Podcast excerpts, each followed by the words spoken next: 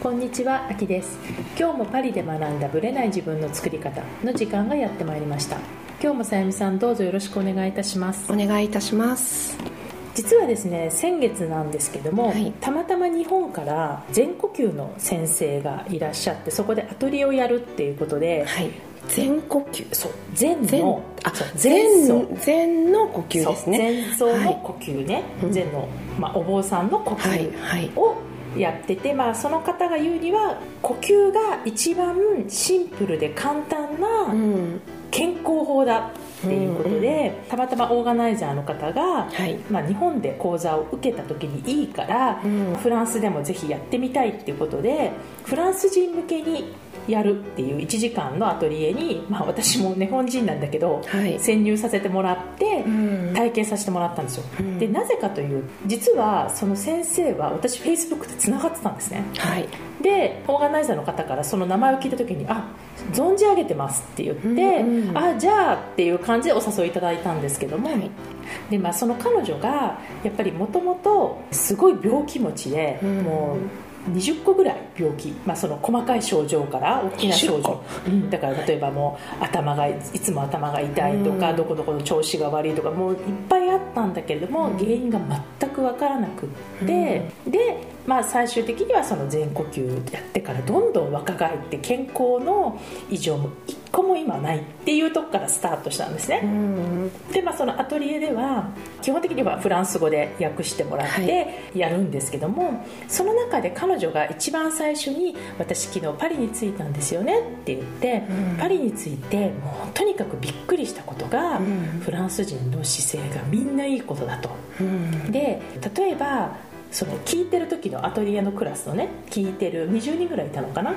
クラスもやっぱりこういう時に姿勢がいいなと思うのは日本では100人に1人ぐらいだと、そんなもんですか？だけどフランスではもう全然割合が高い。うんとか、うん。なんかいろんなところで結構びっくりされたっていう話を聞いててで確かに姿勢に関しては姿勢とかウォーキングとかそういうのをやってる人はみんなパリに来るとパリの人はみんな姿勢がいいって言うんですようね。んうん。でまあ、確かに私も日本に帰ると姿勢悪い人多いなと思うくらいなので、うんうん。多分その辺はちょっと意識が違うのかなっていうところを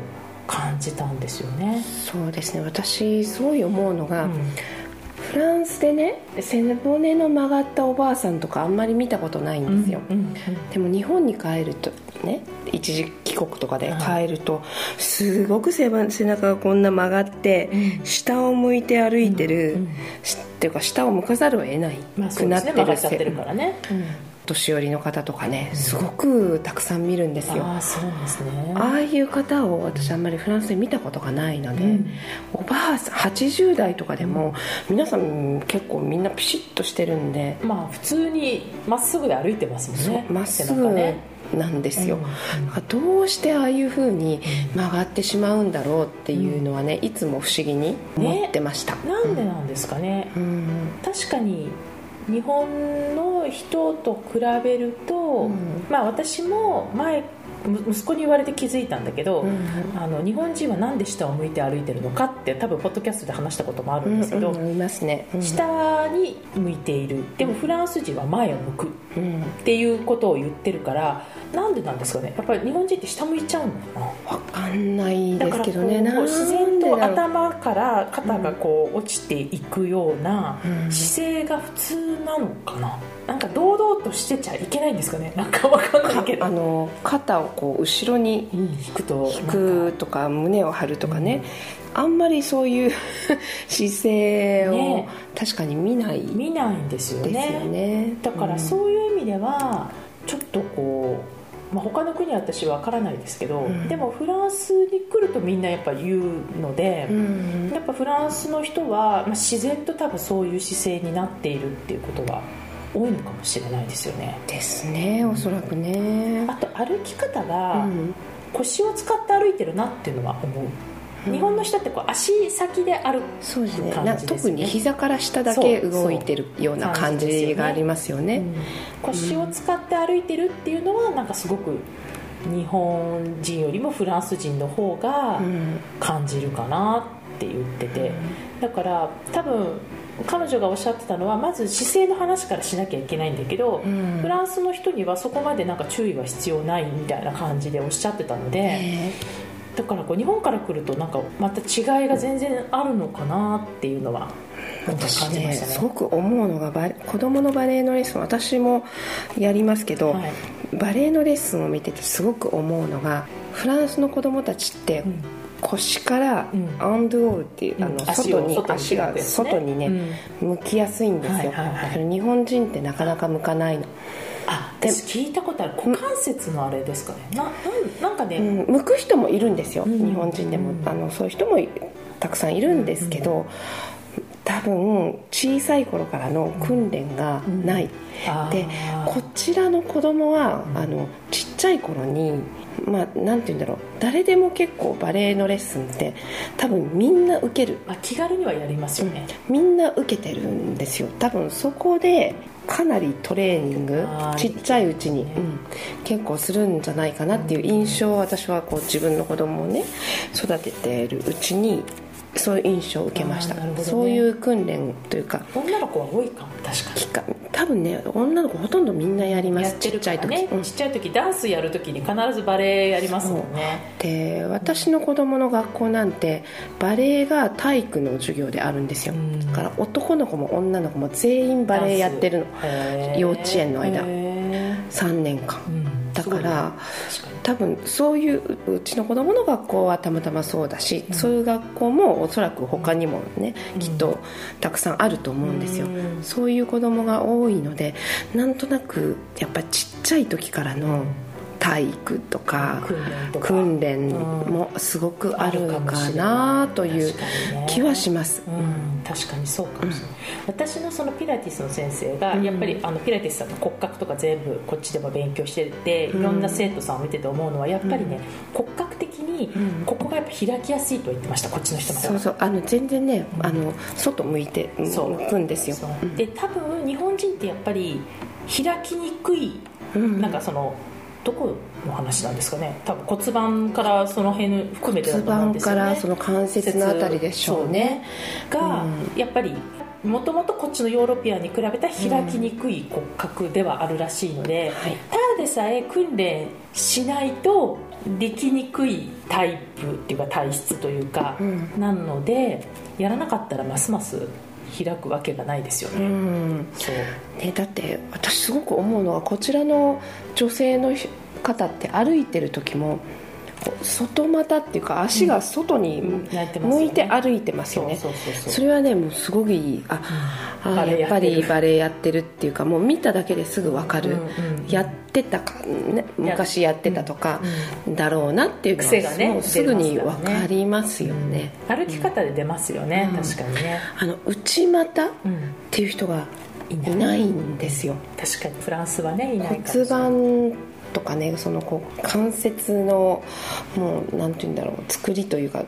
鍛えられてるかなっていう感じはしますね。そうですよね、うん、だからまあベースがねやっぱりもともと、ね、バレエとかもそんな習い事で、ね、日本はしないかもしれないけれどもで、ね。うん、でもやっぱ姿勢を良くすることが、うん、まず結果的にはねなんかコアを鍛えるとかなんかそういうのをややる上でも姿勢がやっぱりベースだしそうです、ね、そこがベースになってるから、うん、まあ、多分健康法も運動も全部そこがベースになると思うので、うん、そこをやるだけでも全く違うかなって。違いますよね、うん、だってね足を外に向けると自然にお尻がこう締まります、ね、お尻が締まるんですよ、上に向くんです、そうなるとそそれがみんな多分こフランスとかでは当たり前なんで、うん、やっぱりみんなお尻が上がってる感が、ね、腰が高い感がありますよね、うん、あとほら内もも、内転筋とかあの辺もすごく引っ張られますもんね。そうですね。あの内側の筋肉使わないとバランスがね取れないんでそうだからねやっぱり小さい頃からもう別に小さい頃やってなくても、うん、いついつでも、ね、いつでも大丈夫、うん、ちょっと鍛えると自然に姿勢がね良くなる。だけでも全く、まあ、その呼吸の先生もやっぱ姿勢は大事ってやっぱおっしゃってたので、まずなんか運動とかそんなことをしなくても姿勢を整えるだけでも全く違うのかなっていう、ね。はい、気はいたしました、はい、はい、それでは本編スタートですはい、レストランの大家パリのオーナーである大家健二さんのインタビュー2回目です。今回はパリに来た理由であるとかその和牛との関わり方とかその辺りを伺ってますのでぜひ聞いてください。そうやってドイツでずっと二十何年間ずっとね、はい、成功されてきてなぜパリっていうのが出てきたんですか今回？今から5年前になるんですけど、はい、日本の和牛が、はい。それまではヨーロッパ輸出禁止だったんですよね、はいはい、それがまあ法律が変わって輸入できるようになったんですよね、はいはい、で、まあ、僕の親族が和牛の繁殖農家を、はい、あの宮崎でしてまして、今2世代なんですけど、もともと和牛っていうものに関してすごく身近だったんですよ、もう一つ、まあ、大きな要因としてあったのが宮崎で口蹄疫っていう、はい、あの病気ですね、うん、が起きて、はい、まあ、畜産物が例えばですけど牛が1頭口蹄疫にかかってい。る牛が見つかったら、はい、無条件で半径2キロの牛を全部殺さなきゃいけない。生きたまま、はい、っていう病気が、広がってしまって、ええでもちろん私の親族も、まあ、都城っていう場所で、はい、口蹄疫の被害自体は水際で止められたんですけどうん、ただほとんど畜産農家の方たちが外に出れないぐらいどこからその病原体が移るかわからないのでうんでね。うん、もう12年は外に出れないようなもう本当に廃業される方も多くて、ね、っていうことが起きて、でもそれまで僕も里帰りすると、はい、その軒先で、はい、まあ、都城でこうバーベキューをみんなで食べたりとか、うん、あのしてたんですけどその期間っていうのはもう本当にそういうこともできずにだったんですよ、はい、でなんとか復興支援が遠方からできないかっていう部分で、うん、ドイツの方から日本に戻って、うん、その地元の方でこういろんなチャリティーをしたりとか、はい。まあ、いろんなフェアをしたりとかっていうことをしていたんですよね。でその時の関係で、はい、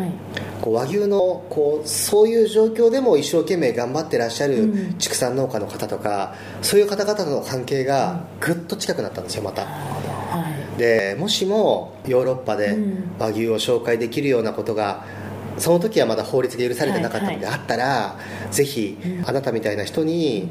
紹介してもらいたいっていうふうに言ってもらって、うん。はい。で僕もまあ調子よく、はい、まあ任せてください。もうそうなったら頑張りますよみたいな話をして戻ってたんですよね、はい、そしたら解禁されちゃったんですよ、うんうん、連絡が来てあ早速。分かるよね 言ってたじゃんっていう感じで、うん。うん、で、まあ、とはいえどういう感じで、うんまあ、その時ちょうどヨーロッパは日本の和牛が来るんだってので色めき立ってたんですよね、いろんな卸の方、畜産関係の、まあ、話を聞きに行くと、大体の出口が金額なんですよ。和牛は高く売れるから。和牛は高く売れるからっておっしゃるんですよ、でもそれって、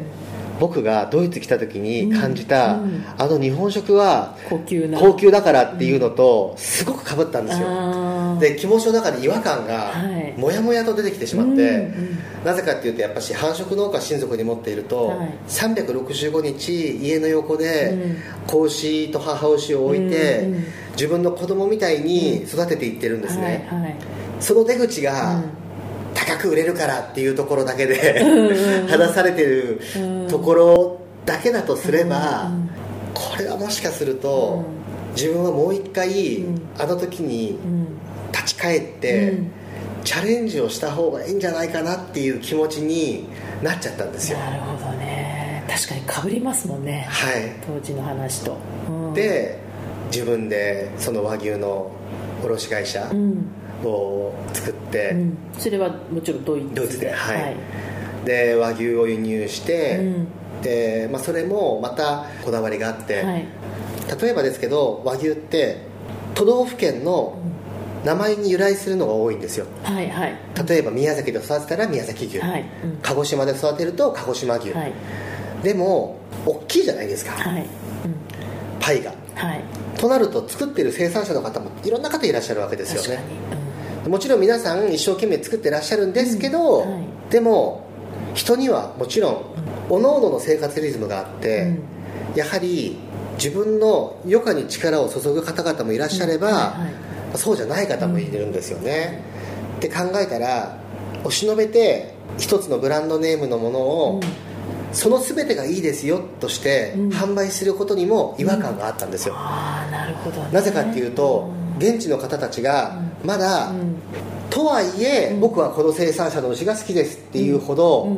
研ぎ澄まされてないから、まあ、分かってないです、ね、分かってらっしゃらないから、それだったらまず入り口として僕が伝えるのは、顔が見える生産者でなるほど、そして伝わりやすい作り方で、お客様にご提供しているもの。っていうふうに思って。なるほどでそれでその時にちょうどまあ口蹄疫の復興支援で縁がすごく深くなった、まあ、尾崎さんっていう方がいらっしゃって、はいはい、でその方は僕たち繁殖農家からしても、うん、本当に肥育農家としてしっかりとこう和牛を育ててくれてる方だっていう定評はもう前から伺ってたので、うん、話をして、で、まあ、ヨーロッパのまあ総代理店っていう形で、うん。まあ、中心的にそれを入れさせてもらえることになってで今ご紹介するっていう形をこの5年ずっとヨーロッパ各国に自分で行って、で直接そこのシェフと話をしたり、はい、で僕自身が調理をするので、えー、実際調理をして食べてもらったり、うん、なるほど。1年間で車で6万キロぐらい走って飛行機にそれこそ150回ぐらい乗ってとんどドイツだけじゃなくてもう本当全部全部行きましたよ。今ヨーロッパ12カ国ぐらいに確かあの、取引があるんですけど、はいはい、もういろんなところに行っていろんな方々と話をして食べてもらって、うん、ディスカッションしてっていうのを繰り返しましたね、それはだからいわゆる和食だけではなかった。もちろんです。はい。むしろ和食の方のところには行かなかったです。なるほどね、はい、その現地の例えばフランスだったらフレンチとかそういう形で、はいうん和牛を使ってくれそうなところをじゃあ当たってったんですね、はい、で。もそこもやっぱりあの料理をやっているので、はい。聞きに行くツボは分かるんですよ、うんうんうん、まずそこのお店のその客単価が分かること、はい、あとはお店の雰囲気、うん、で例えばですけどコースメニューとかって、まあ、7品とか8品とか、はい、まあ、来るじゃないですか、はいはい、まあ、それを例えば、まあ、100ユーロでお客様にご提供するとしても、うん、結局一皿に組み上げて考えたら、うんうん、もう10ユーロいかないんですよね。確かにね、うん、でその中で原価率というものが発生して、はいはい、で考えたら、例えば10ユーロのお皿でも、原価率30%って言ったらもうそれでも3ユーロですから、はい、和牛で考えたら、まず厳しい金額なんですよね、ね、確かに、うん、だって1キロ30ユーロの牛であればですけど、うんはい、和牛だとやっぱどうしてもねね80ユーロとか100ユーロとかってしますので、はい、そうすると、まあ、10%の原価率でもってなるわけじゃないですか、はい、ですからそういう部分も十分に考えてそのメインディッシュとして、うんお肉をお客様にご提供しているところであるとか、はい、あとはコースメニューとしても、コースメニューの仕立ての中でお肉がとても定評があって、うん、でそのお肉もこう例えばある程度お皿のポーションとして、プラスアルファでお客様が食べていただけそうな、はい、そのご提供の仕方をさされているところとか、まあ、もちろんいろんな方々の紹介とかもいただきましたし、うん、っていうふうにして一個一個一軒一軒行きました。でその中でレストランをオープンしようと思ったのはどういうきっかけだったんですか？それを続けていくと、うん、やはり一番大きくぶつかる壁というのがですね、はい、やっぱり和牛とかって日本からブロックの状態で届くんですよね、ね、確かに、はい、内臓とか骨とかは輸入できないので、はいはい、お肉だけが塊でくるんです、はい、レストラン1店舗単位で、その塊を購入して、はい、まあ2キロから10キロぐらいの幅ですけど、はいうん、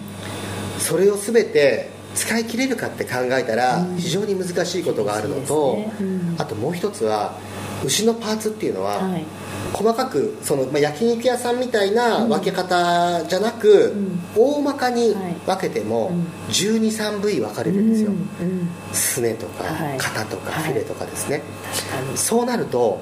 いろんな部位を試そうと思っても、うん、結局、うん、一個一個ブロックで購入しなきゃいけないんで、うん、現実問題不可能なんですよね。ね確かに、でそういう壁にぶち当たってた矢先に、そのスペインとかフランスとかを巡っていると、向こうのシェフの方々って、探求心と好奇心が非常に高いんですよ。例えばサーロインだけじゃなくて、うんうん、僕は牛のこの部位が出したいんだ、うん、この部位はどういうふうに手に入るのかとか、うんうん、この部位とこの部位をちょっとだけ食べてみたいと、うんうんうん、要は食べなければイメージが湧かないからご提供できないじゃないですか、だからそういうお話をいただきながらも、結局それを、うん、そのお客様にお渡しできない、うん、確かに、うん、そのストレスがすごく高くなってきたんですよ、でもう一つは、うんうん、僕今までずっと子供がお小遣いを握りしめて、えー、でも食べに来れるお店を当たり前で追求したいと思って作ってたじゃないですか、はいはい、でもこの和牛っていう分野に関して考えても、はい、少しでもリーズナブルに、いろんな部位がご提供できるようになって、またその部位をレストランだけじゃなくて、一般家庭とかでも食べれるように要は子供たちのお母さんの味が、フランスでとかもしくは外国で和牛あのとかになったらそれはそれで意味があるかなっていうふうに思ったりした気持ちがだんだん大きくなってこれ自分でメゾン作って、そこでいろんな部位が食べられて、購入もできて、でレストランでも実際ご提供できるような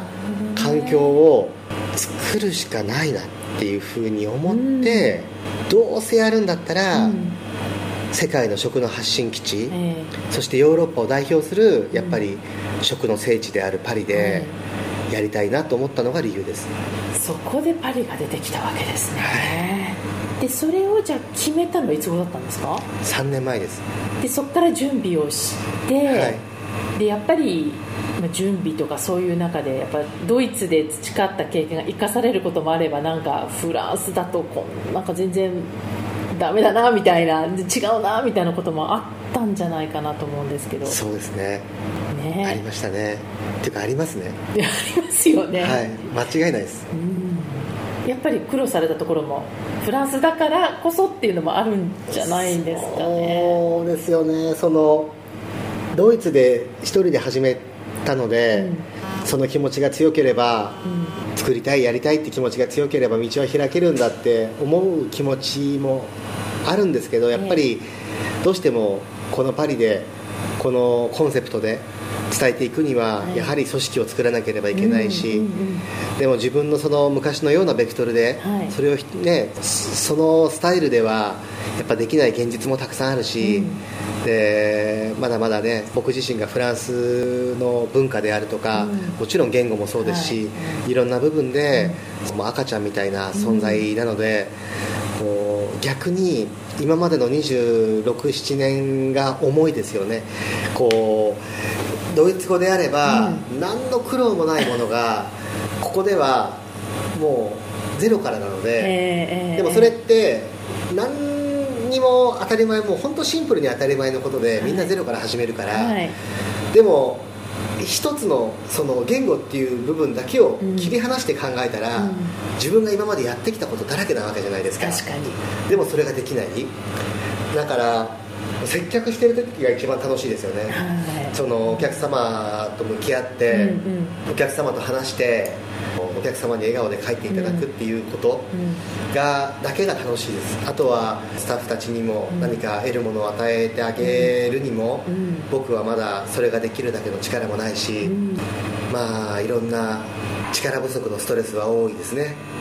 ねえやっぱりまあスタートした時はどんな形であれそうなんでしょうけどね、うん、あとはまあ二重生活なので今、うん、日月だけドイツに戻って、はい、で営業中はパリにあの毎週毎週来てるんですけど、はい、やっぱりこうまあ、それで時間軸がこう乱れてくるのは全然大丈夫なんですよ、うんはい、僕本当この仕事大好きなので、はい、ただまあ寂しい思いさせている家族もいますし、うん、その向こうのスタッフたちもね、ね、もちろんいますし、はい、自分がやる中で、うん、いろんなわがままを自分の中で周りのみんなに目をつぶってもらいながらやっているから、はい、やっぱお客様がいらっしゃらなかったり、うん、こうやってまだ駆け出しで進んでいる状況っていうのは、申し訳ないなっていう気持ちと、うん、やっぱ大きなストレスはありますかね。なるほどね。確かにだって土日だけ向こうに戻られて。日月です。あごめんなさい日月戻られて、はい、で向こうにもお店があるわけですもんね、はい、で家族もいている中でこっちでもオープンさせてるわけだから、はい、もう2倍やってるようなもんですよね、まあ、和牛もありますからね。ねプラス。はい、でそれはやっぱりドイツを起点に一応やってらっしゃるって、ね、あの自分で痛感して、はい、いろんな国に仕分けなきゃいけないので、まあ、いろんな国のシェフとディスカッションしたりとか、はい、っていうのは非常に多いです。メニューが変わる時期とかもそうだし。そうですよね、はい、やっぱりいろんなそういう話に対応することはパリのお店とかには、うん、とかドイツのお店には一切関係がないことだから、まあ、学びにもつながりますけどね、やっぱりいろんなシェフたちのいろんなこう希望であるとか、うん、そのもちろんその国に合う食材をそのシェフたちにこの食材はどうでしょうかとか、うん、この部位はこのぐらい寝かせるとこういうふうにみたいな話とかっていうのができるっていうのは、はい、プラスアルファで自分の能力じゃないですけどそこを引き上げてくれてはいるんじゃないかなっていうのは感じるからそこは楽しいんですけどね。体力と気力が半端じゃなくエネルギッシュじゃないとなかなか大変なそうですよ。全く違う時間軸が一日の中でいっぱいあるんですよ、ですよね、はい、でもレストランの営業ってお客様にこちらの都合ご都合を言えないので、うんはい、やはり来ていただいてお帰りになるまではお客様が買っていただいた買って、ね、くださった僕たちの時間なので、やっぱそれはお客様のために使わなければいけないから、その間はできないじゃないですか。ですよね。だからアフターかビフォーかなんですよ。その。ほぼずっともう本当おにぎり時代のようにそうなんですおにぎり時代のように。そうなんですよね。でも、うん。うん、あのおにぎりの厚さを考えたらあまだやっぱりあのあれにはあれには勝るものはない。ものはないですよ。あの湯気がもう本当に悶々としてる時に突っ込まなきゃいけないっていう手を。手をね。はい。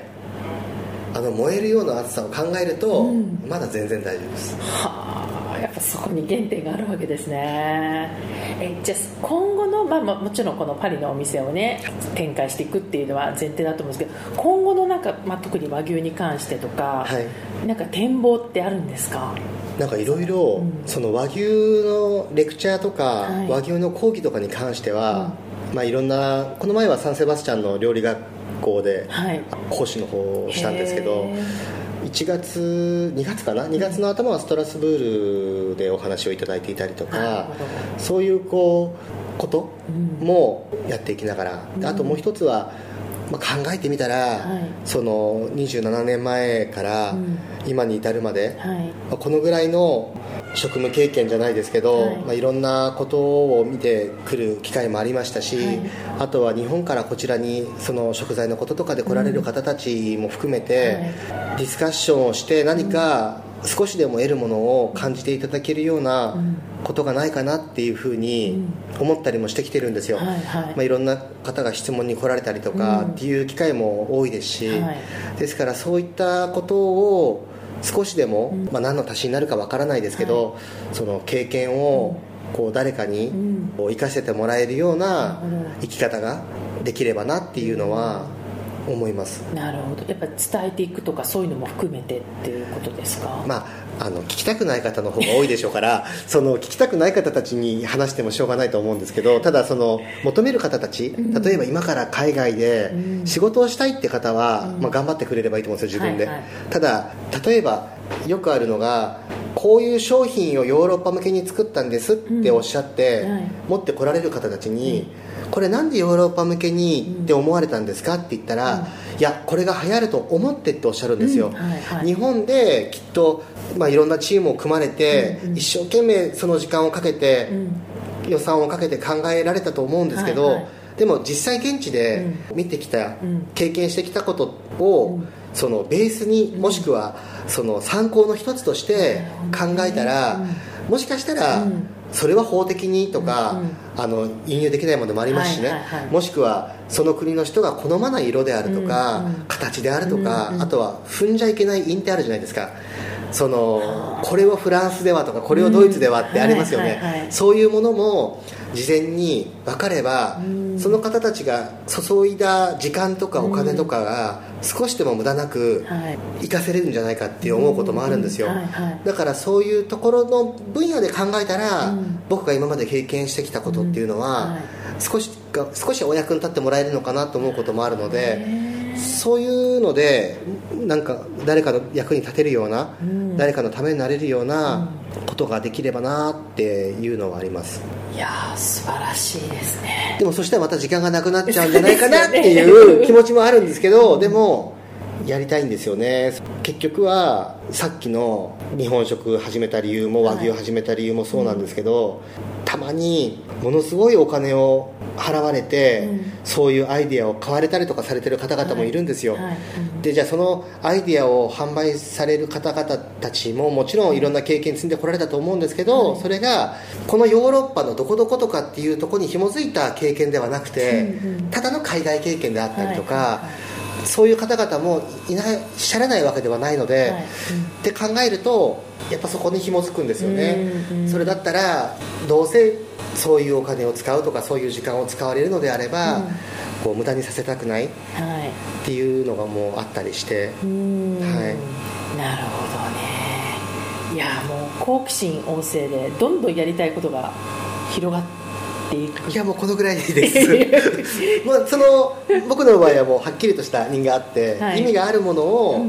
当たり前に追求したいんですよ、うん、だから例えば海外に何かを持っていきたい方がいらっしゃったら当たり前に何のよどみもなく、うん、本当に伝わるこう少しでも最短の方法でそれがでやってもらいたいしでなければそこから先の苦労はみんな一緒なんでスタートラインは、はい、ね、はい、もう時間をかけていろんな方たちに会って話して熱意を伝えてっていうことは変わらないので、できればその根っこだけはその少しでもこう負担を減らさせたいって思ったりとかあと和牛ももちろんそうですし、ね、はい。そうなんです。いろいろやることがあって、はい、素晴らしいですね。でももうその大家さんの熱意はまあ本当に初めてお店に伺った時からすごいパッションを感じてたので それに基づいてきっと実現されていくんだろうなっていうのはそうなっていければね、はい、いいですけどそのうんそうですね。まあ自分が今やっていることを全てを残したまま継続はしていけないので、はい、まあ、ドイツもいろんなこう、ね、新しい方々も増えてきたし、はいはい、そしたらもう僕自身に問われてた役割っていうのは、うんうん、もうドイツの中では少しもう、うん、あの一旦置いて、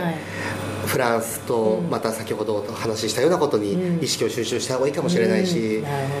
やっぱりいろいろ考えてます、ね、これからはまたねそれに応じて変わってくる可能性があるっていうことですよね、はい、新しい挑戦ができるように。はい。今日はありがとうございました。はい。大家さんの2回目のインタビューでした今回はなぜパリにレストランを開いたのかとかその和牛をなぜ取り入れたのかっていう話だったんですけど、はい、宮崎で多かったその口蹄疫というあの牛の病気ね。覚えてますよ私近いですもんね。そう隣のね私の実家の隣の県で、うん。はい、そういうことがあったんだ、うん、みたいな半径2キロ以内？結構大変だったみたいですよね。ね、そうその頃確か、えっと、東国原さん、はい、東さんが確か、知事をやってた時代だったと思いますよ、はいはい。はい、すごいよく覚えてる、うん、宮崎は特にねそれでは有名になっちゃって注目を集めちゃったみたいなところもありましたもんね、はい、はい、でそこからまあそれが落ち着いた頃に、うん、まあ、ちょうど和牛もヨーロッパで解禁になったですね。ね、うん、確かにこっちでも話題になりましたもんね、和牛っていう名前が入ってくるよって、お肉屋さんに行くとポスターとか貼ってましたよ、ね、和牛和牛って書いてありますもんね、うんそう。だから、まあ、和牛って言われても、ね、どこかど、まあ、書いてないんだけども和牛とは書いてあるみたいな日本なんだなぐらいの感覚ではいたと思うんですけど、はい、確かに今もそうだと思うんですけど和牛ってやっぱ高いっていうイメージありますよね。高い高かったですよその当時も、うん、うん、まあ、もっと高かったと思います今ね、えー、すぐそこのお肉屋さんでも和牛ってポスターが貼ってて、うん、え和牛じゃ買いに行こうって言ったんだけども、うん、フランスのお肉の23倍ぐらいしたと思いますよ。とても手が出なかった、ね、そういうイメージですよね、はい、だから気軽にマルシェで買えるっていう感じではないんですよね、はい、でそれが、まあ、彼のこう日本食は高いみたいなあの当時ドイツに来た時の感覚とすごいかぶって和牛を気軽に食べれるような感じでもっとチャレンジしていきたいみたいな感じで、ヨーロッパでの販路を広げていったっていうところからスタートしてヨーロッパを大移動いろいろしてたっていうところですよね。ね。この辺も行動力のそうすごい、ね、ご旅行というか、うん、うん、旅程を組まれて、ね、いろいろとね。決まってたっていうことですよね、うん、でそこから小売とか、その食べれるっていうのを同時にできる場所を作りたい、うん、作るんだったらやっぱりパリでやろうっていう感じで、パリでお店を開いたというまあなんかですね。彼の考え方っていうのは結構常にこう貫かれてるというか、うん、やっぱりこう原点が必ずあってそれに基づいていつもやってらっしゃるなっていう感じがしましたね、うん、なんか和牛がここまで定着というかポピュラーになったのって、実はねこういうね大家さんの